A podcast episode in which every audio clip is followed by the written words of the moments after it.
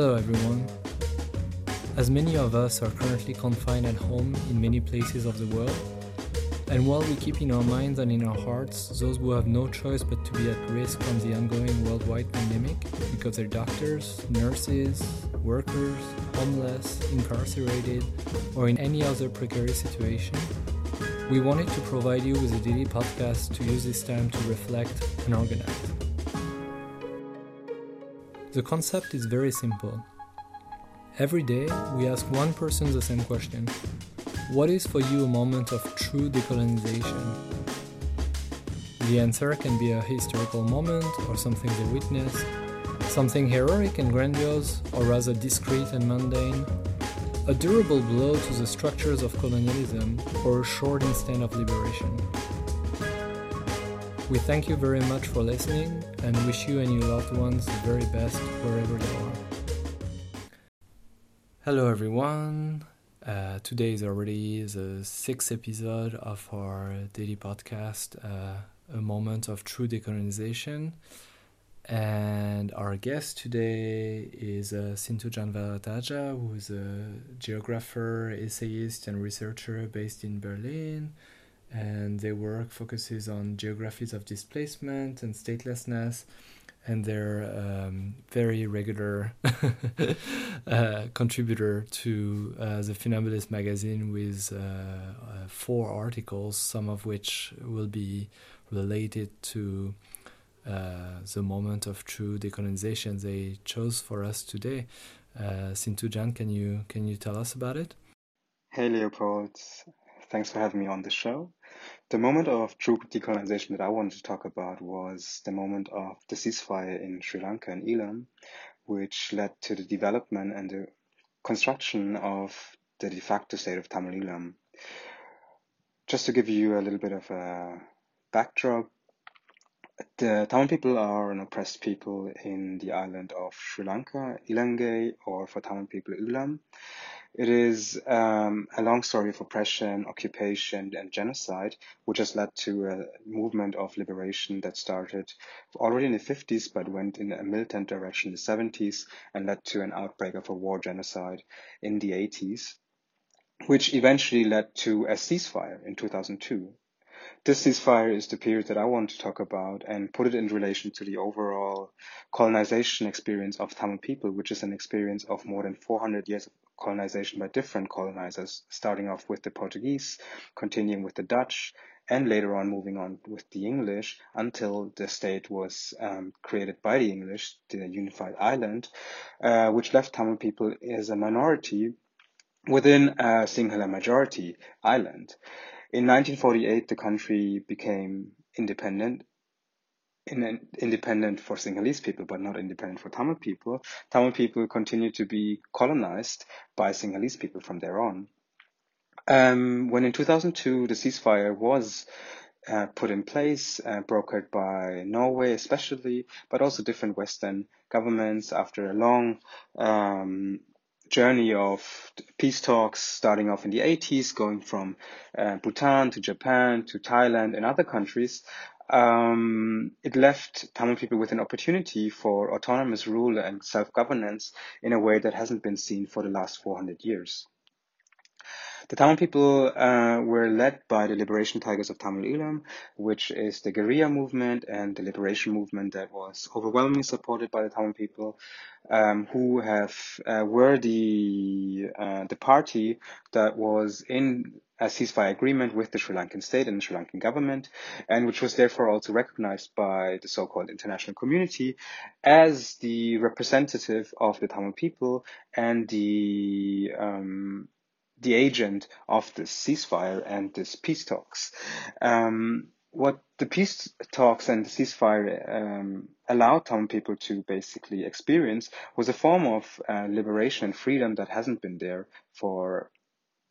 all our generations for more than a couple of generations ongoing and um, left us with the opportunity to create or imagine a form of being Tamil within our own homelands that hasn't been there before.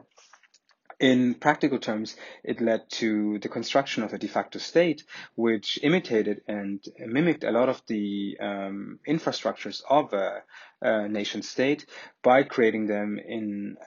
through a Tamil version, which means that it started off with having its own judicial body, it started off with having its own police, with having its own military, of course, which was run by the Tamil Tigers, but also with an education board, with a transport board, with a weather forecasting um, agency, and different kinds of players that um,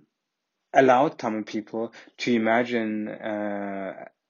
a nation that has a state and a nation that has so far been denied statehood, but for the very first time was experiencing um, something like independence. This period um, was also accompanied by a sense of um, Tamil uprising called Pongu Tamil, which was a movement started off in 2001 in, in the Jaffna University, where Tamil students um, declared um, principles of some Tamil self-determination and celebrating Tamil nationhood as well as Tamil um, Tamil history and Tamil culture and Tamil identity, which led to a global movement of Tamil people coming together and um, cheering for uh, Tamil uprising and for a sense of self that allowed Tamil people to see themselves outside of um, the angle of oppression and the, the prism of oppression that Tamil people are, Eelam Tamil people are forced to see themselves in and have to always use to reference and understand who they are as a people.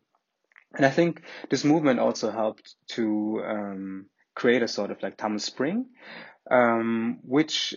within the the areas controlled by the Liberation Tigers of Tamil Eelam um, allowed them to build, you know, a sense of um, infrastructure uh, and a sense of um, kind of like education that was quite, you know, subversive and alternative to what was offered by the Sri Lankan state and was so far the only way of experiencing an education within the island. The ceasefire uh, was a very, very um, important period for Tamil people to understand that even out, uh, even uh, within the experience of destruction, of displacement, of genocide, of statelessness, Tamil people were able to build something, you know, were able to build out of scratch um, a nation state that was denied its very existence, you know, and which was something that was very scary also for the Sri Lankan state to understand that these people um, are able to, within just a few years, to actually um, practice um, governance and practice um, you know, like um, autonomy and independence in a way that a lot of people have, you know, been skeptical about, you know, with the argument that a, a country as small as that and a people as small as that within a, a land that is so so-called infertile, you know, and dry are unable to be self-sustaining sustaining and are unable to um, to really prosper within their own without being without the help of the Sri Lankan state and the remaining island. But what uh, the de facto state really showed was that Tamil people were able to actually use the resources, the land um, they had in order to build something that was able to stand on its own without the help of others. The experience of the ceasefire, I think, changed a lot of the mindsets and um, and really uh, the understanding of a lot of Tamil people because it really allowed them to see themselves in a respectful way, you know, gaining something um, like self-respect and gaining a sense of dignity within um, their own identity and something that still lives on, even though um, the ceasefire was very short-lived. It that was a period from 2002 until officially 2008. In January 1st, 2008, the ceasefire was cancelled by the Sri Lankan state, but actually the de facto the ceasefire was breaking apart already after 2005 election, and in 2006 it was already war. Um, and yet, even though none of this the state that was built and the state that was being uh, engineered and designed today um, disappeared um, it's still an ongoing and a lasting memory that still shapes the future and the imagination of Tamil people, of their ideas around what our possibilities are of being on this in this world, you know, but also what our abilities are to create something, to build something out of nothing, and to resist uh, the ongoing suppression, denial, and negation of our own worthiness of governing ourselves and of really deciding for ourselves what our futures should be, what our lives should be. And I think for me, that was one of the most pertinent moments of uh, decolonization that um, really puts us in in relation to four different types of colonizers, and the last one not being recognized by many people as a colonizing force, but also challenging the idea that we live in a post-colonial world, and also challenging the idea that colonial um, enterprises are only the, or are the monopoly of Europeans and the monopoly of history, but not contemporary and contemporary issue. So this is basically what I wanted to refer to or to think about and to reflect on when you asked me that question, something that I really found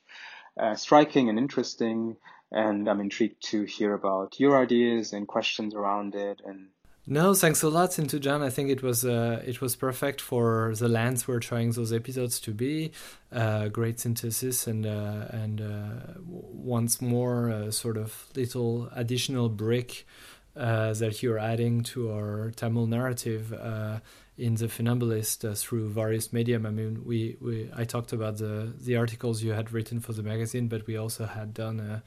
a podcast in the in the past, quite a few years ago already. Um, and so, so I really hope that uh, now that the Funambulist archives are completely available for two weeks for anyone who want to access them, people will be able to to read your articles as well to go to go deeper in into this question. So thanks thanks again very much and uh, and uh, take good care and be well. Thank you, Leopold, and looking forward to hear more daily podcasts. That's all for today. Find us tomorrow again for a new episode as part of this daily podcast series. And if you're a subscriber to the Funambulist, remember that you have access to every single article we published in the past in their online version on our website. Thank you very much and take care.